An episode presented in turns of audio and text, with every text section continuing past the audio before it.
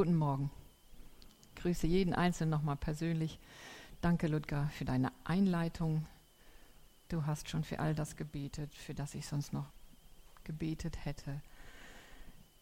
Taufe ist das Thema.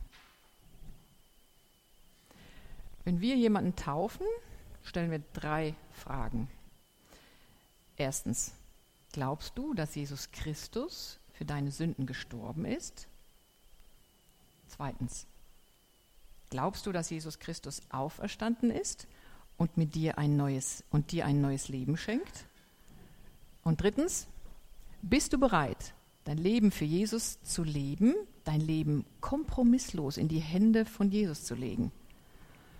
Und dann, ich taufe dich auf den Namen Gottes, des Vaters, des Sohnes und des Heiligen Geistes. Bleibt die Frage, muss das sein? Was habe ich davon? Was bringt mir die Taufe? Was passiert da? Johannes 1, den Vers dürftest du an die Wand werfen. Johannes 1, Vers 12 und 13 steht, all denen aber, die ihn aufnahmen und an seinen Namen glaubten, gab er das Recht, Gottes Kinder zu werden. Sie wurden das nicht durch ihre Abstammung, nicht durch menschliches Bemühen, sondern dieses neue Leben kommt von Gott. Da passiert also richtig etwas. Ja. Aber was geht der Taufe voraus?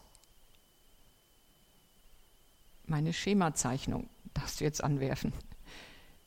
Ihr erkennt äh, in dieser Zeichnung diese, also wir haben das früher auf dem Gehsteig gemalt oder auf die Straße. Es gab noch nicht so viele Autos. Es gab Steine, die warf man so und dann hüpfte man.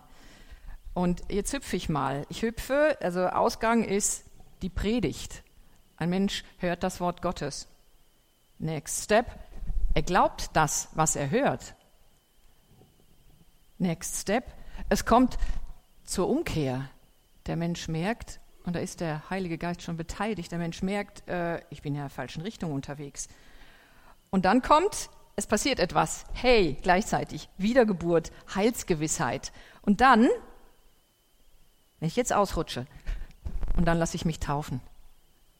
Aber das ist auch noch nicht das Ende, weil wenn ich mich taufen lasse, dann, und das kann man diesem Jesus, der lebendige Weg, Geschwister, lest Römer 12. Das ist so ein tolles Kapitel dazu, weil dann gehen wir diesen lebendigen Weg. Das ist Jesus. Es gibt keine, es gibt keine angemessenen Worte dafür. Und es ist halt so, Glaube bewirkt Vertrauen. Und wenn ich jemandem vertraue, dann kann ich ihm auch gehorsam sein. Also mit anderen Worten, so eine Taufe, das ist zum Schluss eine Beziehungstat. Das ist nicht so ein preußischer Gehorsamsschritt, das ist eine Beziehungstat, weil ich Jesus liebe, weil ich ihn erkannt habe und weil ich ihm vertrauen kann und weil ich, ja, ich brauche es jetzt nicht mehr, Achim. Im Neuen Testament werden drei Taufen erwähnt. Erstens die Taufe des Johannes. In meinem Konzept steht jetzt Bibel aufschlagen.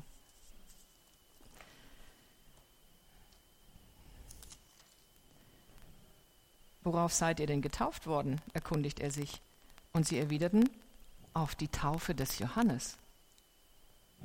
Aha. Dann gibt es die Taufe im Heiligen Geist. Und an der Stelle weiß ich, ich weiß nicht, wie viele unterschiedliche Assoziationen es gibt, wenn man hört die Taufe im Heiligen Geist. Aber versucht mal mit mir einen Gedanken zu gehen, der sich für mich aus der, aus dem, ja, aus der Lektüre des Wortes Gottes entwickelt hat. Die Taufe im Heiligen Geist setzt sich ab gegen die Taufe des Johannes. Aber ein Schritt nach dem anderen. Apostelgeschichte 19, Vers 5. Sobald sie das hörten, nee, ich lese jetzt einfach von 19, Vers 1 ab. Während Apollos sich in Korinth aufhielt, aufhielt, reiste Paulus durch die Provinzen im Landesinneren.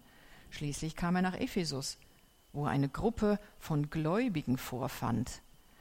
Und wir müssen uns das ein bisschen so, wir müssen uns in die Zeit versetzen. Eine Gruppe von Gläubigen, das waren Juden, die äh, umgekehrt sind, die in ihrem Leben äh, ja, Buße getan haben, weil sie von Johannes gehört haben, der Retter kommt. Die waren ja in Erwartung eines Messias.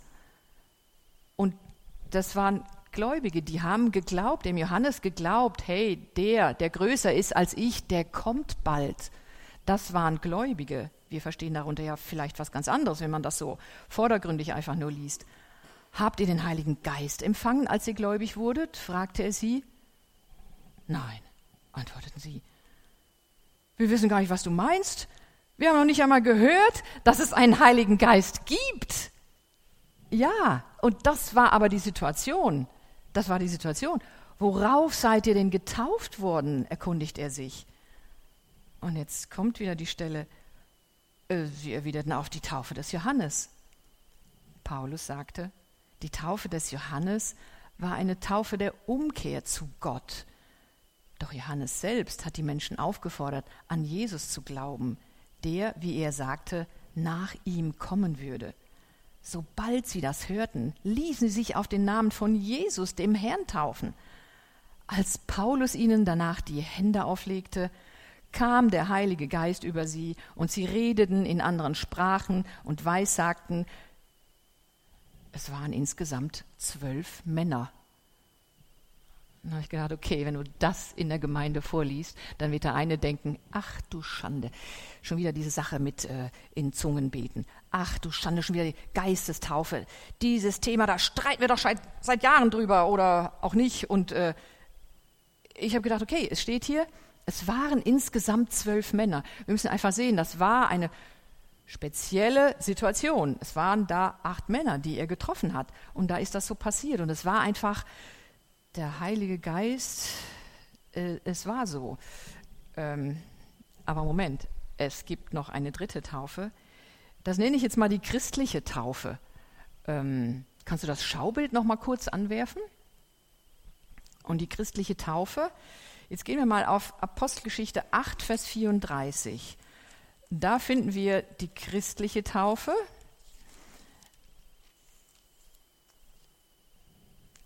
In sehr verkürzter Art. Aber es ist genau so, wie der Heilige Geist wirkt. Es ist nämlich die äh, Stelle, wo steht, der Hofbeamte fragte Philippus, von wem spricht der Prophet? Ich brauche das jetzt nicht zu erklären, ihr kennt die Geschichte. Ihr seid alle schon so lange mit Jesus unterwegs, das kennt jeder. Es ist der Hofbeamte der Kandake, der kam extra in den Tempel, weil er so eine Sehnsucht, der war schon vorbereitet, er hatte so eine Sehnsucht nach diesem lebendigen Gott. Dafür waren die Israeliten bekannt, dass sie einen lebendigen Gott haben, immerhin. Der Hofbeamte fragte Philippus, von wem spricht der Prophet? Von sich selbst oder von jemand anderem? Da begann Philippus bei dieser Schriftstelle und erklärte ihm die gute Botschaft von Jesus. Äh, das ist die Predigt. Er erklärt ihm die gute Botschaft von Jesus. Und gut. Unterwegs kamen sie an einem Gewässer vorbei. Das heißt, all diese Dinge wie Glaube, Umkehr. Der Mann war schon vorbereitet.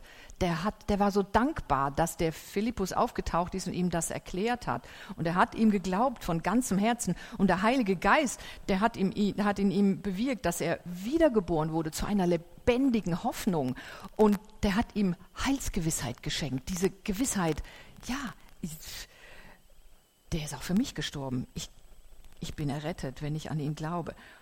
Und unterwegs kam sie an einem Gewässer vorbei und der Hofbeamte meinte, sieh, da ist Wasser. Kann ich mich nicht hier taufen lassen? Und dann steht weiter, er zog seine Straße, na ich lese mal direkt vor, er ließ den Wagen anhalten, sie stiegen in das Wasser, Philippus taufte ihn. Also jetzt steht hier nicht, dass der Heilige Geist über ihn kam, dass er in Zungen gebetet hat und äh, es steht da nicht. Es mag so gewesen sein, aber es steht da nicht. Und ähm, ich kann es jetzt nur so stehen lassen. Es ist ja auch mit einer Bekehrung nicht so, dass jeder geblendet wird und entweder auf den Boden stürzt oder vom Pferd fällt. Ich weiß gar nicht, ob der Paulus auf dem Pferd unterwegs war oder zu Fuß, ist auch egal. Aber nicht bei jedem funktioniert die Bekehrung so. Das ist bei jedem anders. Und mit dem Heiligen Geist ist es ähnlich. Es ist ähnlich. Also ich glaube halt nicht, dass es da ein starres Muster gibt. Die Bibel zeigt mir auch nicht, dass eine Taufe mit dem Heiligen Geist, oder sagen wir mal so, dass die Erfüllung, nein, anders, dass die Erfüllung mit dem Heiligen Geist äh, zwangsweise daran gekoppelt ist, dass ich in neuen Sprachen spreche. Das würde nämlich kollidieren mit der Bibelstelle, an der, äh, das ist im, im 1. Korinther, wo Paulus über die ähm, Gaben des Geistes spricht und er sagt, es gibt verschiedene Gaben, es gibt die Gabe des Glaubens, die Gabe der Barmherzigkeit, die Gabe der Prophetie, reden etwa alle in Zungen? Die Bibel widerspricht sich nicht. Und wenn da steht, reden etwa alle in Zungen, dann ist das Reden in Zungen meiner Ansicht nach, meinem Erkenntnisstand nach, Erkenntnis ist immer Stückwerk, ihr dürft anderer Meinung sein und wir werden trotzdem gemeinsam entrückt. Das ist das Gute. Meinem Erkenntnisstand nach ist es halt kein Beweis dafür. Punkt.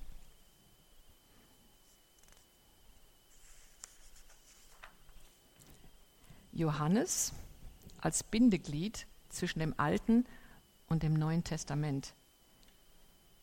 Jesus sagt, Johannes ist der Mann oder ist der Mann, von dem die Schrift sagt, ich sende meinen Boten vor dir her. Er wird deine Ankunft vorbereiten. Das steht in Matthäus 11, Vers 10. Steht das mit auf meinem Zettel? Egal. Das steht in Matthäus 11, Vers 10 und ich lese es nochmal vor. Johannes ist der Mann, von dem die Schrift sagt, ich sende meine Boten vor dir her, er wird deine Ankunft vorbereiten. Jesus zitiert da das Alte Testament. Er zitiert Malachi 3, Vers 1. Und dann habe ich so zurückgeblättert und habe gedacht, äh, krass, Matthäus? Ist das erste Buch im Neuen Testament. Maleachi. Ich bin so ehrlich und gebe es zu, ich wusste nicht, dass Maleachi das letzte Buch im Alten Testament ist. Und in Maleachi steht, siehe, ich sende meinen Boten, damit er mir den Weg ebnet. Jetzt kommt eine Prophetie. Dann wird der Herr, den ihr sucht, die Juden, unverhofft in seinen Tempel kommen. Der Bote des Bundes, auf den ihr so sehnsüchtig wartet, kommt spricht der Herr, der Allmächtige. Und wir sehen, dass Johannes tatsächlich ein Bindeglied ist zwischen dem alten Bund und dem neuen Bund. Es gibt die Taufe des Johannes, die bereitet den Weg vor. Das hat so gut zu dem gepasst, was du gesagt hast, Ludger, weil Advent ist diese Vorbereitung auf das Kommen von Jesus. Und es war da auch äh, so ein Advent, so ein Vorbereiten auf den Messias. Die Leute haben Buße getan, die haben, die haben ihr Leben geändert. Und äh, ja, ähm, Johannes ist ein so wichtiger Mann. Mit seinem Wirken endet tatsächlich ein Zeitalter und ein neues beginnt. Johannes fordert Umkehr. Also er hat die Leute aufgefordert, öffentlich ihre Sünden zu bekennen. Von uns erwartet das keiner. Aber dass wir unsere Sünden erkennen, das ist wichtig. Es muss nicht öffentlich sein. Johannes forderte einen veränderten Lebensstil. Als Menschen zu ihm kamen, wir wissen alles, dass es, dass es die Pharisäer waren, äh, die offensichtlich nicht Buße getan hatten, weigerte er sich öffentlich, sie zu taufen. Also ich meine, der Johannes war halt auch extrem. Er ernährte sich von wildem Honig und von äh, Heuschrecken. Er lief in einem Kamelhaargewand drum, Kamelhaar, Kamelhaar kratzt. Ich habe eine Decke aus Kamelhaar zu Hause. Äh, Und es war ihm egal. Er hat gesagt, was er erkannt hat. Man könnte auch sagen, okay, hat ihn ja auch sein Leben gekostet, weil er hat sich auch nicht gescheut, dem König, wie hieß der, Agrippa oder Herodes? Na, oh. Er hat sich nicht gescheut, dem zu sagen, hey, was du machst, ist falsch, du kannst nicht mit der Frau deines Bruders zusammenleben. Darauf, ja, die Geschichte kennen wir auch. Aber darum geht es jetzt nicht. Ich habe nur gedacht, ist es heute vielleicht genauso? Als ich das gelesen habe mit, mit dieser Vorbereitung, mit dieser Erwartung, möchte Gott durch Umkehr jetzt auch nochmal auf sein Kommen vorbereiten? Ich bin überzeugt davon, dass es nicht mehr lange dauert, bis Jesus kommt, bis Jesus äh, uns entrückt. Und mein Herz brennt immer noch, wenn ich mir das vorstelle. Ja, ich, ich glaube, es ist so. Gut, zurück zur Taufe. Nach Pfingsten wurde die Taufe des Johannes nicht mehr anerkannt. Als Johannes taufte, war Umkehr und Buße möglich, aber keine Wiedergeburt. Warum? Naja, Jesus war ja noch da. Jesus war noch nicht am Kreuz für unsere Sünden gestorben, er war noch nicht begraben, er war noch nicht auferstanden. Und er sagt selbst, als er mit seinen Jüngern unterwegs ist, er ist ja noch 40 Tage äh, in diesem Auferstehungsleib dem einen und dem anderen begegnet. Und sie haben gesagt, Herr, geh nicht. Sie wollten nicht, dass er geht. Und äh, bevor er in den Himmel entrückt wurde, hat er gesagt, ich, ich muss gehen, weil wenn ich nicht gehe und wenn ich mich nicht zu Rechten des Vaters setze, ich denke, dann, dann wäre der Plan Gottes halt noch nicht, weil das ist die Voraussetzung, dass der Heilige Geist kommen kann. Und der ist euer Tröster, der ist euer Anwalt. Und dann erst konnte der Heilige Geist kommen. Und jetzt ist es erst möglich, im Heiligen Geist zu taufen, weil der Heilige Geist jetzt erst da ist. Das macht den Unterschied zwischen Taufe des Johannes und Taufe im Heiligen Geist. Ich würde diesen Begriff gerne mal biblisch anders belegen wollen, wobei ihr gerne anderer Meinung sein dürft. Der neue Bund, das Zeitalter der Gnade hat begonnen. Jetzt mal zu der Frage, warum sollte ich mich taufen lassen?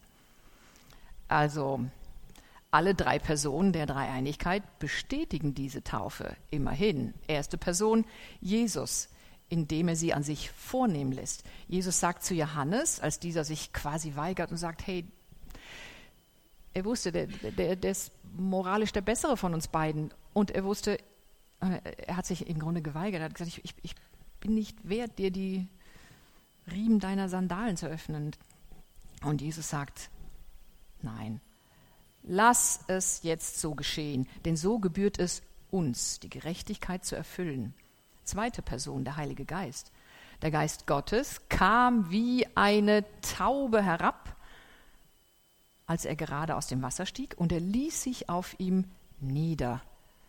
An der Stelle frage ich mich immer, hat Jesus als den Sohn Gottes, hat er, hat er den Heiligen Geist nicht vorher schon gehabt? Würde ich mich gern mal, können wir nachher mal drüber sprechen. Ihr habt da keine, äh, es ist so eine Frage. Dritte Person, Gott Vater, indem er laut hörbar sagt, das ist mein geliebter Sohn, an dem ich wohlgefallen habe.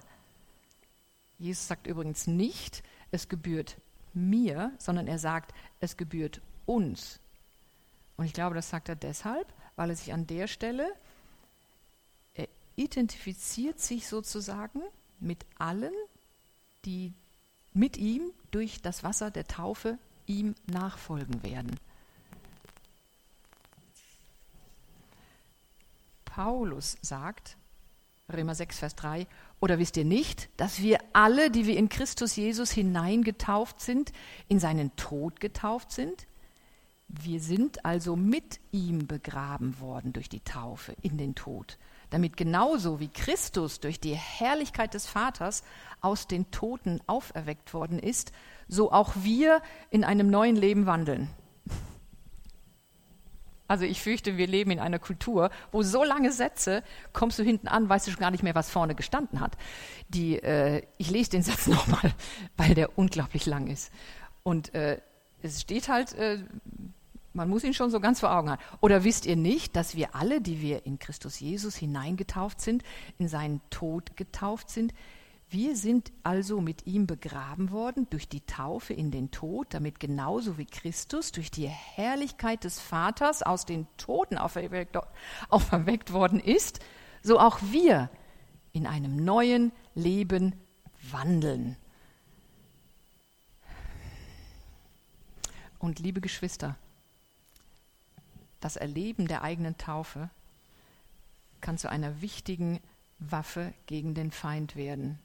Wenn die Stunde der Versuchung kommt, und die kommt in jedem Fall, wenn der Feind mal wieder alles in Frage stellt und sagt, ach komm, ist ja alles eingebildet, guck dich doch mal an oder so, ähm, dann kannst du sagen, was willst du von mir, Satan? Ich bin mit Jesus gekreuzigt, ich bin mit Jesus gestorben, ich bin zu einem neuen Leben mit ihm aufgestanden, auferstanden und genau das habe ich in der Gemeinde durch meine Taufe auch bezeugt. Und der Teufel dreht dann ab. Vielleicht könntest du noch das Abendmahl dazu nehmen. Dann sagt er, okay, keine Chance, keine Chance.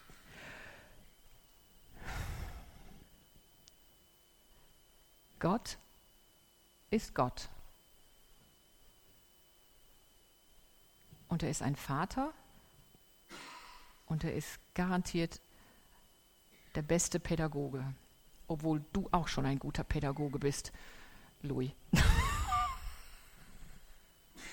er weiß genau, 30 Prozent, Prozent äh, wir erinnern uns an 30 Prozent von dem, was wir sehen. Wir erinnern uns an 60 Prozent von dem, was wir sehen und hören. Und er weiß, wir erinnern uns an 90 Prozent von dem, was wir sehen, hören und tun. Und jedes Mal, wenn eine Taufe stattfindet, werden Tod, Begräbnis und Auferstehung Jesu Christi neu veranschaulicht.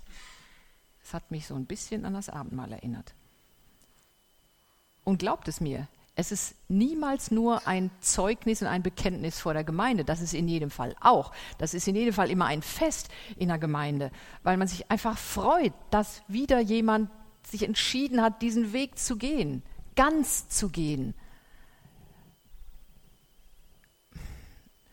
Es ist immer auch ein Zeugnis vor der unsichtbaren Welt. Ich würde sie so gerne sehen, aber es ist uns, es ist uns nicht gegeben. Ich bin ganz sicher, die Engel gucken und sagen, schon wieder einer. Guckt es euch an. Wo doch schon steht, es ist Jubel im Himmel über jeden Sünder, der Buße tut. Geistlich gesehen, geistlich gesehen, ist die Taufe ein Zeichen dafür, dass wir am Ende unseres bisherigen Lebens angelangt sind. Also, wer sowas äh, also braucht man schon Mut dazu, zu bekennen, mein jetziges Leben, ich drehe ab, also ich nehme jetzt die andere Richtung.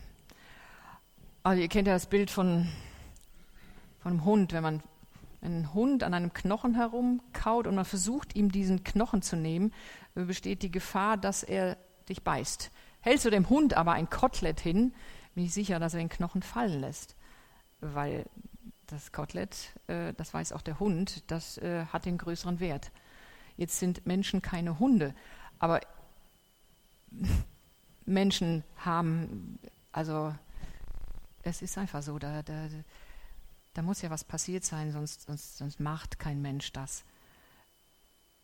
Geistlich gesehen, nochmal, ist die Taufe ein Zeichen dafür, dass wir am Ende unseres bisherigen Lebens angelangt sind. Das bedeutet, wir hören auf, Dinge aus eigener Kraft zu tun. Wir hören auf, aus eigener Gerechtigkeit und Stärke zu leben. Es tut mir gut, wenn ich morgens die Waffenrüstung anziehe und ich sage, Herr Jesus, ich ziehe den Brustpanzer deiner Gerechtigkeit an.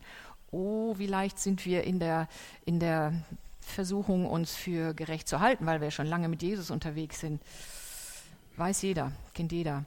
Ähm, wenn wir aus dem feuchten Wassergrab herauskommen, gilt es in der Kraft des Heiligen Geistes zu leben.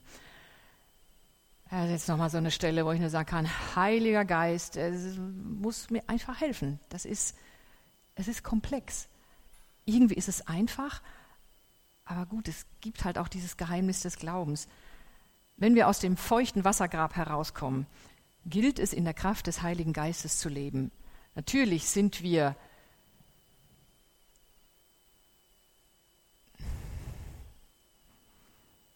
mit dem Heiligen Geist getauft. Der Heilige Geist erfüllt uns. Aber es gibt halt, es gibt halt einmal ein Erfülltwerden mit dem Heiligen Geist und da gibt es zig Erlebnisse. Ein Finny hat, ich weiß ich nicht, monatelang oder wochenlang gefastet und viele Menschen haben krasse Erlebnisse mit dem Heiligen Geist gehabt und sie nennen das Geistestaufe. Ähm, das ist ein Erlebnis.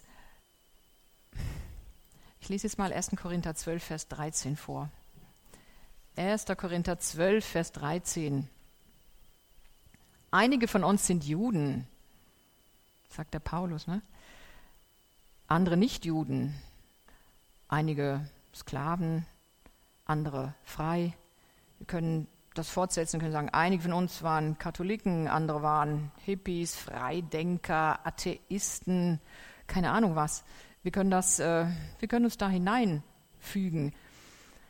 Aber wir haben alle denselben Geist empfangen und gehören durch die Taufe zum Leib Christi. Was für eine Aussage.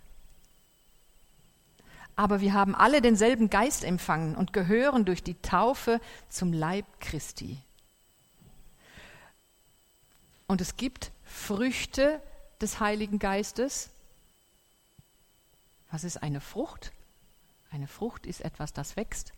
Muss ein Apfelbaum sich anstrengen, dass er Früchte hervorbringt, dass Äpfel an ihm wachsen? Nein, es liegt in seiner Natur, Äpfel hervorzubringen. Deshalb wachsen Äpfel an einem Apfelbaum. Und das will Jesus uns damit sagen, weil wir seine Kinder sind und den Heiligen Geist haben. Wir dürfen ihn gerne jeden Tag bitten, neu uns zu erfüllen, Klammer auf, Klammer zu, weil wir Christen sind. Deshalb wachsen Früchte des Geistes an uns. Die könnte ich jetzt noch vorlesen, muss ich aber nicht. Und es gibt parallel dazu Gaben des Geistes. Das ist das, was ich eben schon mal erwähnt habe. Das sind hm. Johann. Die Gaben des Geistes sind für die Gemeinde. Ja. Und da gibt es auch eine Aufzählung. Es ist die Gabe der Prophetie, es ist die Gabe des Glaubens, es ist die Gabe, barmherzig zu sein, es ist die Gabe des Predigens. Und ohne diese Gaben und ohne den Heiligen Geist, der uns diese Gaben schenkt, können wir gar keine Gemeinde bauen. Das geht gar nicht. Gut, ich komme zum Ende. Zwei verschiedene Gerichte, ein jüdisches und ein römisches, hatten Jesus als Kriminellen zum Tode verurteilt und hingerichtet. Das war der größte Justizirrtum aller Zeiten, könnte man sagen. Am dritten Tag, als sich das Grab öffnete, widerrief Gott höchst persönlich die Entscheidung der Gerichte, indem er sagte, das ist mein Sohn. Er ist durch und durch gerecht und ich erwecke ihn wieder zum Leben, weil er für alle die an ihn glauben werden, der Urheber des Lebens und der Heiligung sein wird.